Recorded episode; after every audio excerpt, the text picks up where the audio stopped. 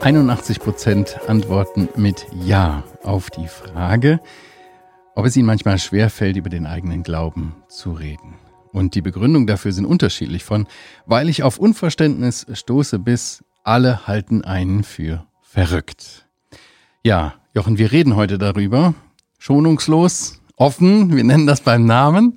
Warum fällt es uns eigentlich so schwer, über die Hoffnung, die in uns ist, über das, was wir glauben, zu reden? Was ist da nur los mit uns? Was ist da eigentlich der Grund? Ich habe ja schon so meine Vermutung, Jochen, äh, aber ich halte mich mal noch zurück. Herzlich willkommen hier bei uns bei einer neuen Folge von äh, Das Gespräch, dein Podcast für neue Ideen und Impulse, deinen persönlichen Missionsauftrag noch besser ja, zu erfüllen. Mir gegenüber sitzt der Jochen und ich bin der Christian. Ja. Welche Ängste und Befürchtungen hast du als Insider? Darum geht es uns ja. Wir machen diesen Kurs der Insider nehmen dieses Buch als, als äh, Stütze für unser Thema. Wenn du das Buch noch nicht hast, schau in die Show Notes, da findest du alle Infos zu dem Buch. Es lohnt sich auch den passenden Kurs dazu zu machen. Gibt es beim CLV. Ja, die Gründe sind sehr vielfältig, von Bequemlichkeit über ja, fehlende Not. Die Leute sind mir eigentlich irgendwo egal. Ist traurig, aber ist so. Ich bin nicht so richtig motiviert oder ich weiß eigentlich gar nicht, was ich sagen soll. Äh, da sind wir nicht sprachfähig. Ja, und warum? Ja, weil wir vielleicht gar nicht selber so richtig überzeugt sind. Welche Gründe treffen da vielleicht auf dich zu? Wir haben das in der Umfrage gefragt und die haben wir auf, auf Instagram gemacht. Vielleicht hast du auch mitgemacht. Und die Ergebnisse waren ziemlich eindeutig. Jochen, hast du dir die auch mal angeguckt? Ich habe mir die auch angeguckt, aber du wolltest die vortragen. Ich habe nämlich von aus einem ganz alten Buch, na so halt nicht, aber auch ein paar ähm, Meinung dazu. Du hast? Ja, ich, okay, dann fange ich an, ja. Äh, alle, alle halten einen für verrückt, äh, haben wir hier einen. Oder Menschenfurcht, das kam ziemlich häufig vor. Angst vor Ablehnung, wenn man keine Antworten hat, ja. Oder ich will den anderen nicht vor den Kopf stoßen. Also so eine, so eine Zurückhaltung, ja, vorsichtig sein, äh, nicht zu viel zu sagen. Ja, aber Menschenfurcht ist eigentlich ein sehr, sehr häufiger Grund. Also Angst ist damit gemeint. Ja, mehr als 83 äh, Prozent haben das gesagt, haben, haben angegeben, dass eigentlich Menschenfurcht sie daran hindert, zu überwinden. Wir werden das in der nächsten Folge noch genauer anschauen, aber jetzt werden wir uns schon in der Folge mit Menschenfurcht beschäftigen. Ja? Jochen. Vielleicht darf ich noch äh, ein paar Dinge ähm, auch noch erwähnen, die, wie gesagt, in einem John Stott hat das geschrieben, ein ja, Buch, wie genau. was eigentlich uns heute unterscheidet von dieser explosiven Gemeinde am Anfang, als das Evangelium sich ausbreitete und überall, wo die Christen hinkamen, Gemeinden entstanden. Er schreibt, Damals war das Evangelium, das Evangelium weiter zu sagen, das wichtigste Anliegen. Heute ist es in den Gemeinden vielleicht nur eins von vielen. Mhm. Damals war es ein echtes Anliegen, das Evangelium weiterzugeben. Heute ist es vielleicht eher eine schwache, schwächere Überzeugung. Mhm. Damals waren vielleicht alle aktiv äh, dabei und haben sich weniger an einen Spezialisten gebunden. Heute denken wir, das muss der Spezialist machen, das kann ich gar nicht. Damals gab es keine Gemeindehäuser, das heißt, dass sie haben in den Häusern äh, evangelisiert und in der Öffentlichkeit. Heute haben wir Kirchen, die auch wieder einen Abstand bilden. Wir haben das letzte Mal auch ein bisschen angesprochen. Stimmt. Damals sind ganze Gruppen, Familien im Verbund angesprochen worden. Er und sein Haus bekehrte sich, heißt es dann da so.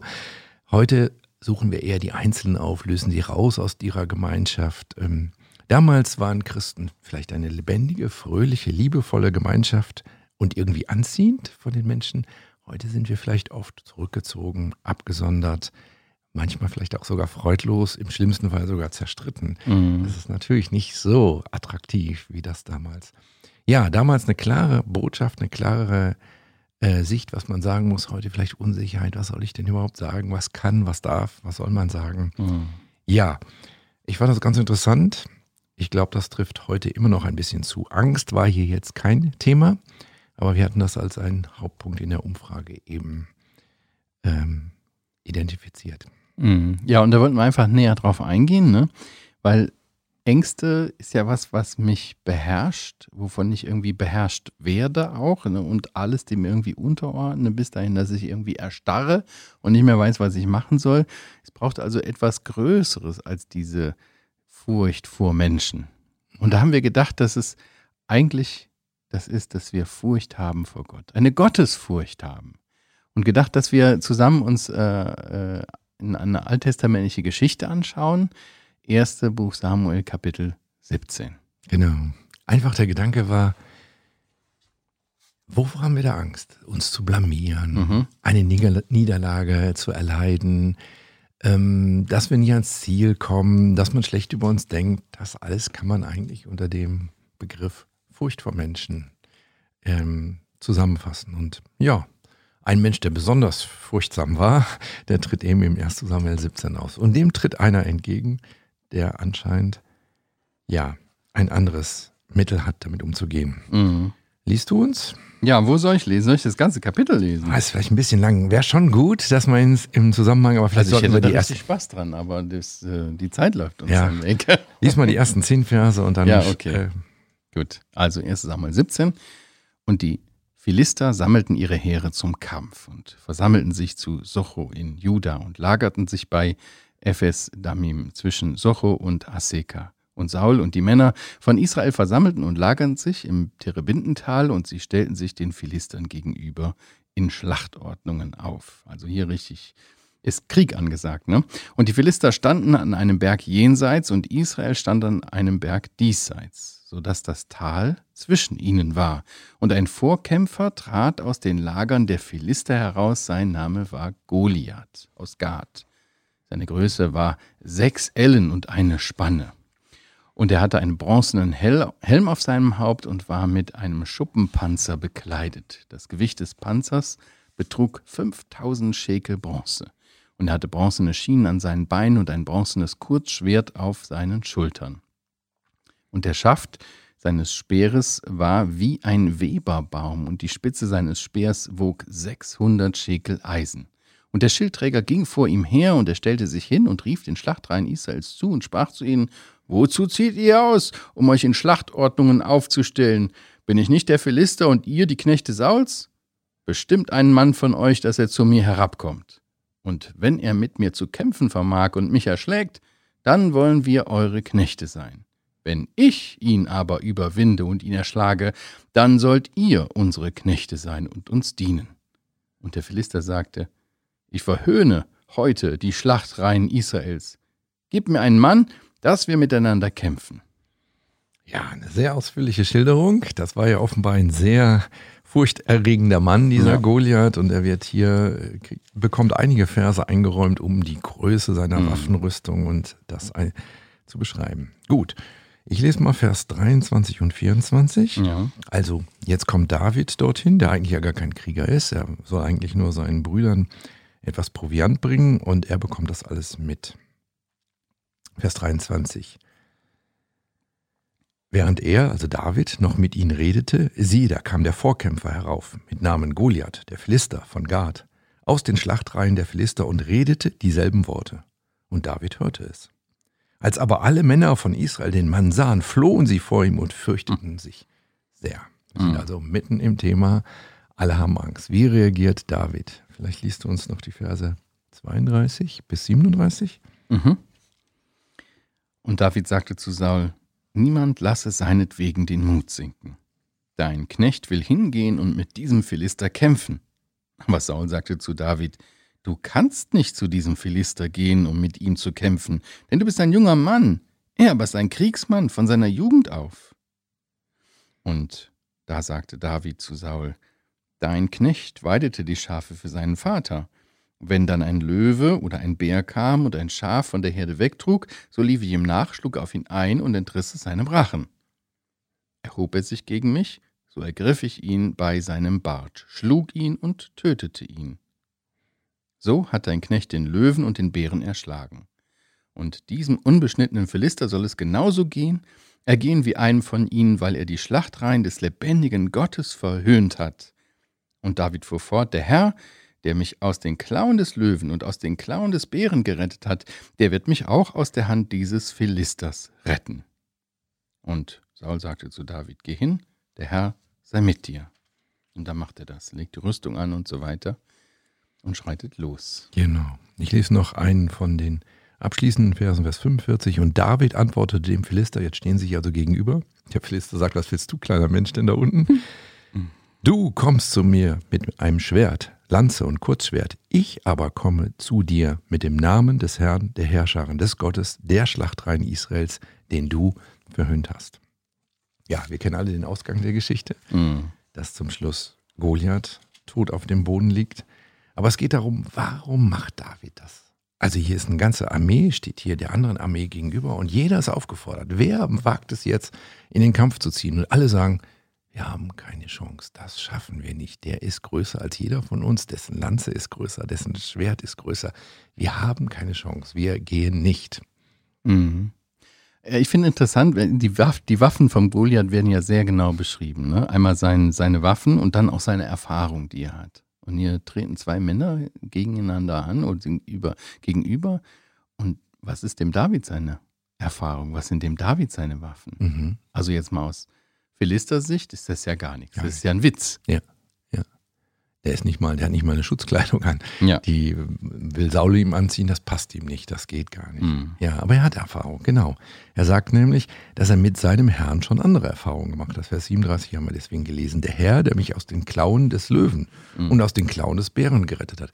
Also David hat tatsächlich selbst schon mal gegen Löwen und gegen Bär gekämpft. Ähm, das ist schon beeindruckend. Ja, aber wie? Er hat es nicht in seiner eigenen Kraft getan. Er hat auf Gott vertraut. Das sagt er hier auch. Ne? Und interessant ist, finde ich auch, also ihn kratzt das dermaßen, dass die Ehre seines Gottes angegriffen wird, viel mehr als alle anderen Beteiligten hier scheinbar. Selbst der König Saul, der sagt ja, wer bist denn du? Du kannst doch nicht so kämpfen, das geht doch nicht. Überleg doch mal. Ja. Also so voll nach der Ratio, ne? Aber David, hat ein Gottvertrauen. Ja. Der hat da bestimmt auch Furcht, oder? Vor so einem Mann. Ja, klar. Also, wer hätte da keine Angst? Das kann man sich gut vorstellen. Und ich glaube nicht, dass der David jemand ist, der völlig ohne Angst ist. Aber er hat noch größere Angst. Nämlich davor, dass es stehen bleibt, dass der Name Gottes einfach hier verlästert wird ja. in diesem Tal. Und er sagt, das darf nicht sein. Das darf das nicht sein, sagt er, ja. Und das war seine Motivation. Ne? Ja. Also Gottes Ehre war ihm wichtiger als seine Ehre. Ja, und das lässt ihn sozusagen seine eigene Angst vergessen, lässt ihn auf Gott vertrauen, der ihn mhm. sicher auch aus anderen Situationen gerettet hat. Aber unser Motto war, dass wir sagten, wir müssen lernen, dass unsere Menschenfurcht nicht so groß da sein darf wie unsere Gottesfurcht. Besser gesagt, Gottesfurcht muss deutlich größer als Menschenfurcht sein. Ich fürchte, was soll ich zu Gott sagen, dass ich ihn nicht verteidigt habe? Seine Ehre stand hier auf dem Spiel und ich habe nichts getan, sagt David. Ich muss was tun, ich muss den Namen des Herrn äh, verteidigen. Und er wird mir dabei helfen, er ist mhm. auf meiner Seite. Also wir sehen auf der einen Seite einen, einen Philister Goliath, der auf seine Waffen und seine Erfahrung vertraut. Und wir sehen auf der anderen Seite einen David, der auch auf seine Waffen und seine Erfahrung vertraut. Denn der hat ja viele Jahre gelernt als junger Mann, äh, als Hirte, äh, Löwen und Bären und so weiter äh, äh zu begegnen. Ne? Also da hat er schon Erfahrung. Der konnte ja auch gut mit der Steinschleuder umgehen, das sehen wir ja dann auch. Ne? Ja. Ne? aber er vertraute vor allen Dingen auf Gott. Und das ist seine Argumentation. Seine Argumentation ist nicht, also ich habe schon andere besiegt. Seine Argumentation ist, hier mhm. geht es, ich komme im Namen des Herrn zu dir. Ich verteidige Gottes Ehre. Ich habe Furcht vor Gott, äh, während du Gott verlässt das. Und deswegen muss ich hier einschreiten. Weißt du was, äh, fällt mir nur gerade so ein, das ist eigentlich nicht unser Thema, ne? Aber ist das nicht genau das, was wir dem Herrn Jesus sehen? Eigentlich ist, wenn du das Kreuz anschaust, ist doch die größte Torheit. Das ist doch dumm, ja, oder? Ja. Aber es ist doch die größte Kraft, ja. die da sichtbar wird. Ja? ja. In, dem, in, dem, äh, in, in diesem Siegeszug Davids hier, ja, der ist ja auch, war wahrscheinlich auch ein bisschen motiviert äh, äh von der Frau, die ihm versprochen wurde. Vielleicht, ich weiß nicht. Aber, aber hier sehen wir, äh, dass es auch ein, ein geistlicher Kampf ist. Ja der da passiert. Ja, ne? und im Garten Gethsemane sehen wir, dass unser Herr auch Angst hatte, nicht wahr? Aber das, es gab eine höhere Motivation. Ja. Die höhere Motivation war, was er vorher schon gesagt hatte, ich habe dein Werk vollendet. Mhm. Also er sucht die Ehre Gottes. Die Sprüche 29 Stelle ist unseren äh, Zuhörern und Zuschauern bestimmt bekannt, aber ich will sie nochmal zitieren. Menschenfurcht stellt eine Falle. Mhm. Wer aber auf den Herrn vertraut, ist in Sicherheit. Mhm. Also verlass dich nicht auf Menschen, fürchte aber auch nicht Menschen. Dein Herr ist größer. Und mhm. das, glaube ich, müssen wir immer wieder in Gesprächen, wenn wir in Gespräche gehen, wenn wir gefordert werden, jetzt mal ein Zeugnis zu geben, vor Augen haben. Ja. Menschenfurcht stellt eine Falle. Lass dich nicht davon jetzt oh, lähmen, so wie die ganzen Schlachtreihen Israels, die da standen, alle mit ihren Waffen und keiner tritt auch nur einen Schritt nach vorne, bloß nicht jetzt in den Kampf ziehen. Und David sagt, Menschenfurcht ja, aber Gottesfurcht ist größer. Ja. Mhm.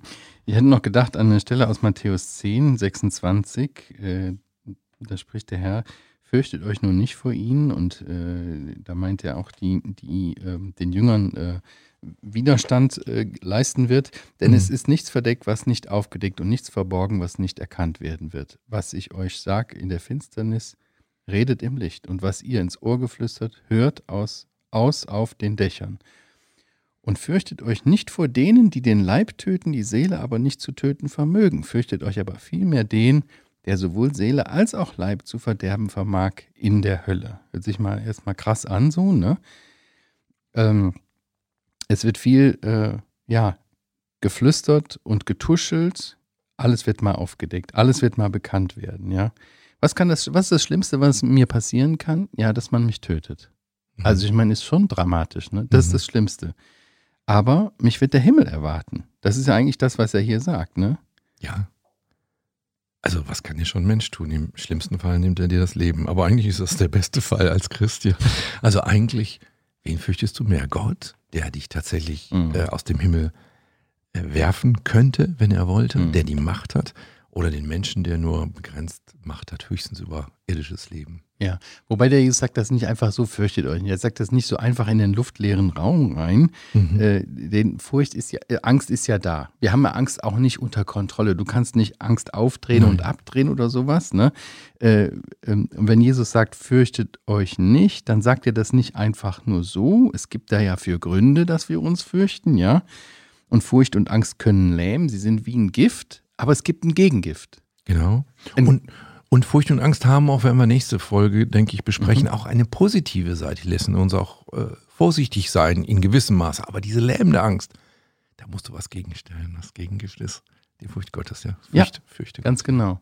Mir hat das mal jemand gesagt, das hat mir irgendwie geholfen, das zu ver verbildlichen. Ich bin, ich bin ja mehr so ein visueller Typ, der äh, so kreativ denkt so. Und dann hat er mir gesagt, ja, pass auf, Christian, das ist so wie, wie wenn du über eine, so eine, kennst du diese Hängebrücken, die so wackeln? Mhm. Boah, mhm. wenn du da, ne, wenn kein Geländer und so und da drüber gehen, oh nee, da hast du Angst. Ja, Traue ich mich nicht. Über so eine Schlucht, stell dir das vor, so ein Wildbach da unten, ne? du weißt genau, wenn du da das Gleichgewicht verlierst, machst du einen Abgang, bist du weg.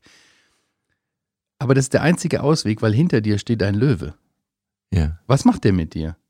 Ja, der wird dich auffressen, wenn du nicht läufst. Du läufst über die Brücke. Ja. Also ne, du hast eine größere Angst, noch vor dem Löwen erwischt zu werden. Und die Chance, dass du gut über die Brücke kommst, ist doch recht hoch. Auf Ganz einmal genau. fängst du an zu laufen. Ganz genau. Und so ist es auch mit der Gottesfurcht und der Menschenfurcht.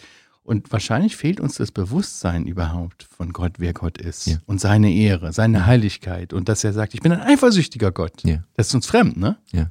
Ja, genau. Und das muss einfach größer sein. Warum springt jemand aus dem Fenster, wenn die Feuerwehr unten ein Tuch aufmacht? Dem muss klar sein, in diesem brennenden Haus habe ich keine Chance. Dann springt er trotzdem, obwohl er natürlich Angst hat beim Runterspringen. Ich bin auch noch nie in ein Feuerwehrfangtuch gesprungen. Kann ich mir auch nicht vorstellen. Aber wenn die Angst was kommt da hinter mir, ja. äh, dann mhm. natürlich mache ich das. Jetzt sagen, jetzt sagen aber Leute, ja, aber, Men aber Gottesfurcht hat ja nichts mit Angst zu tun.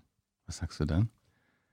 Ja, in gewisser Weise schon. Also ich bin nicht der Meinung, dass äh, wir Gott nicht fürchten zu müssen, nicht wahr? Sprüche sagen, Gottesfurcht ist der Anfang aller Weisheit, nicht wahr? Mhm. Also Angst, die lähmt, brauchen wir vor Gott nicht haben. Hier heißt es ja auch, ihr seid geht unmittelbar so weiter. Sperlinge werden für zwei Münzen verkauft und Gott hat, äh, hält sie für wertvoll mhm. und er hält euch auch für mhm. wertvoll. Mhm.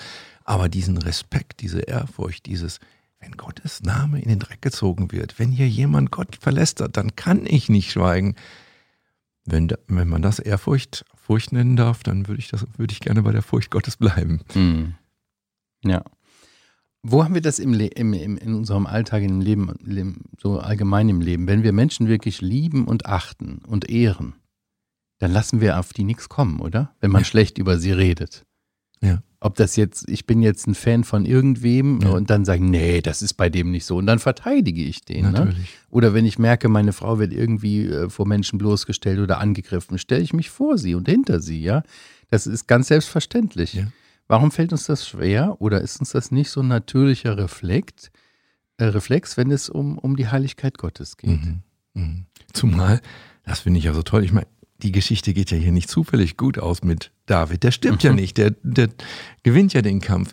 Das hat ja der Herr auch gesagt. Er hat gesagt, wenn ihr euch zu mir bekennt, dann bekenne ich mich zu euch. Ja? ja. Also ich dachte nochmal an den Missionsbefehl. Der fängt ja an, mir ist alle Macht gegeben im Himmel und auf Erden. Ja, also er hat alle Macht. Wenn wir uns auf seine Seite stellen, stellen wir, stehen wir nicht auf der Seite eines Schwachen, den wir jetzt verteidigen müssen, weil der sonst sich nicht selber. Der hat alle Macht und er sagt, ich bin bei euch bis zum Ende der Tage. Und dazwischen ist diese Gehorsamsausforderung, ja, jetzt macht zu Jüngern, jetzt tauft, jetzt lehrt sie. Also der Missionsbefehl ist eingebettet in diesen, dass wir einen starken ja. Gott haben, den man fürchten sollte, aber auch auf den man sich verlassen kann. Mhm. Und es ist auch gut zu wissen und, und tröstlich, das sagt der Herr uns ja auch, ne, wenn wir uns zu ihm bekennen, dann bekennt er sich auch zu uns. Und ich glaube, wenn wir uns trauen, auch trotz unserer Sorge, Angst und Befürchtungen, die wir so haben, äh, und die ihr auch geäußert habt in der Umfrage, und die sind ja da. Ja. Ne? Das ist ganz klar. Die können wir auch nicht auf, zu, wegdrehen oder sonst was. Aber wir dürfen sie überwinden. In dem Bewusstsein, ich bin in Gottes Hand, der Auftraggeber ist klar, der Auftrag ist klar und mir geht es doch, eigentlich geht es mir schon um seine Ehre und ich will das nutzen und ich will einstehen und auch, auch diesem Auftrag nachkommen. Ja, und er ist es wert, dass ich die Gefahr einer Blamage, einer scheinbaren Niederlage ich die auf mich nehme. Er ist es wirklich wert. Ja, und meistens ist es auch so, dass wir viel zu viel Kopfkino haben und uns Wette hin und, und sonst was irgendwie ausmalen, was dann doch gar nicht so eintrifft. Ja, ja, weil er hat alle Macht im Himmel und auf ja. der Erde. Ja. Ja, Jochen, haben wir dazu noch was oder wollen wir unsere Challenge mitgeben? Genau, wir machen unsere Challenge. Was, was äh, wollten wir unsere Zuschauer bitten? Vielleicht erinnert ihr euch nochmal an eine Situation, wo ihr kürzlich Angst hattet in eurem Leben. Genau. Und denkt mal darüber nach, äh, reflektiert das mal, äh, versucht da den, den Grund oder wie war das, äh, das mal irgendwie vor euch klar zu machen und schreibt es auch gerne mal auf. Wenn ihr wollt, könnt ihr das gerne auch mit uns teilen, ja? podcast.heukebach.org. Also demaskier einfach die Angst, ja? Wovor hatte ich eigentlich ja. Angst? Sag das mal mit Worten und dann guck mal die Stellen, die wir heute erwähnt haben oder so und guck mal, ob das wirklich es wert ist. Genau. Gut. Ja, dann sind wir auch schon am Ende angekommen von der Folge. Nächstes Mal geht es dann ganz konkret weiter. Nicht nur das Aufdecken, sondern auch, was ist der nächste Schritt? Wie kann man diese Furcht und Angst überwinden? Ja, wenn dir das Gespräch gefällt, freuen wir uns natürlich über einen Kommentar, eine Bewertung, eine Weiterempfehlung. Das hilft uns, dass der Podcast bekannter wird. Gerne, wenn du uns auf YouTube zuschaust, drück die Glocke, dann verpasst du auch keine neuen Inhalte mehr. Und es zeigt auch YouTube, dass diese Inhalte, um die es hier geht, wichtig sind. Dann werden auch andere davon erfahren. Wir sagen vielen Dank und tschüss, bis zum nächsten Mal. Tschüss.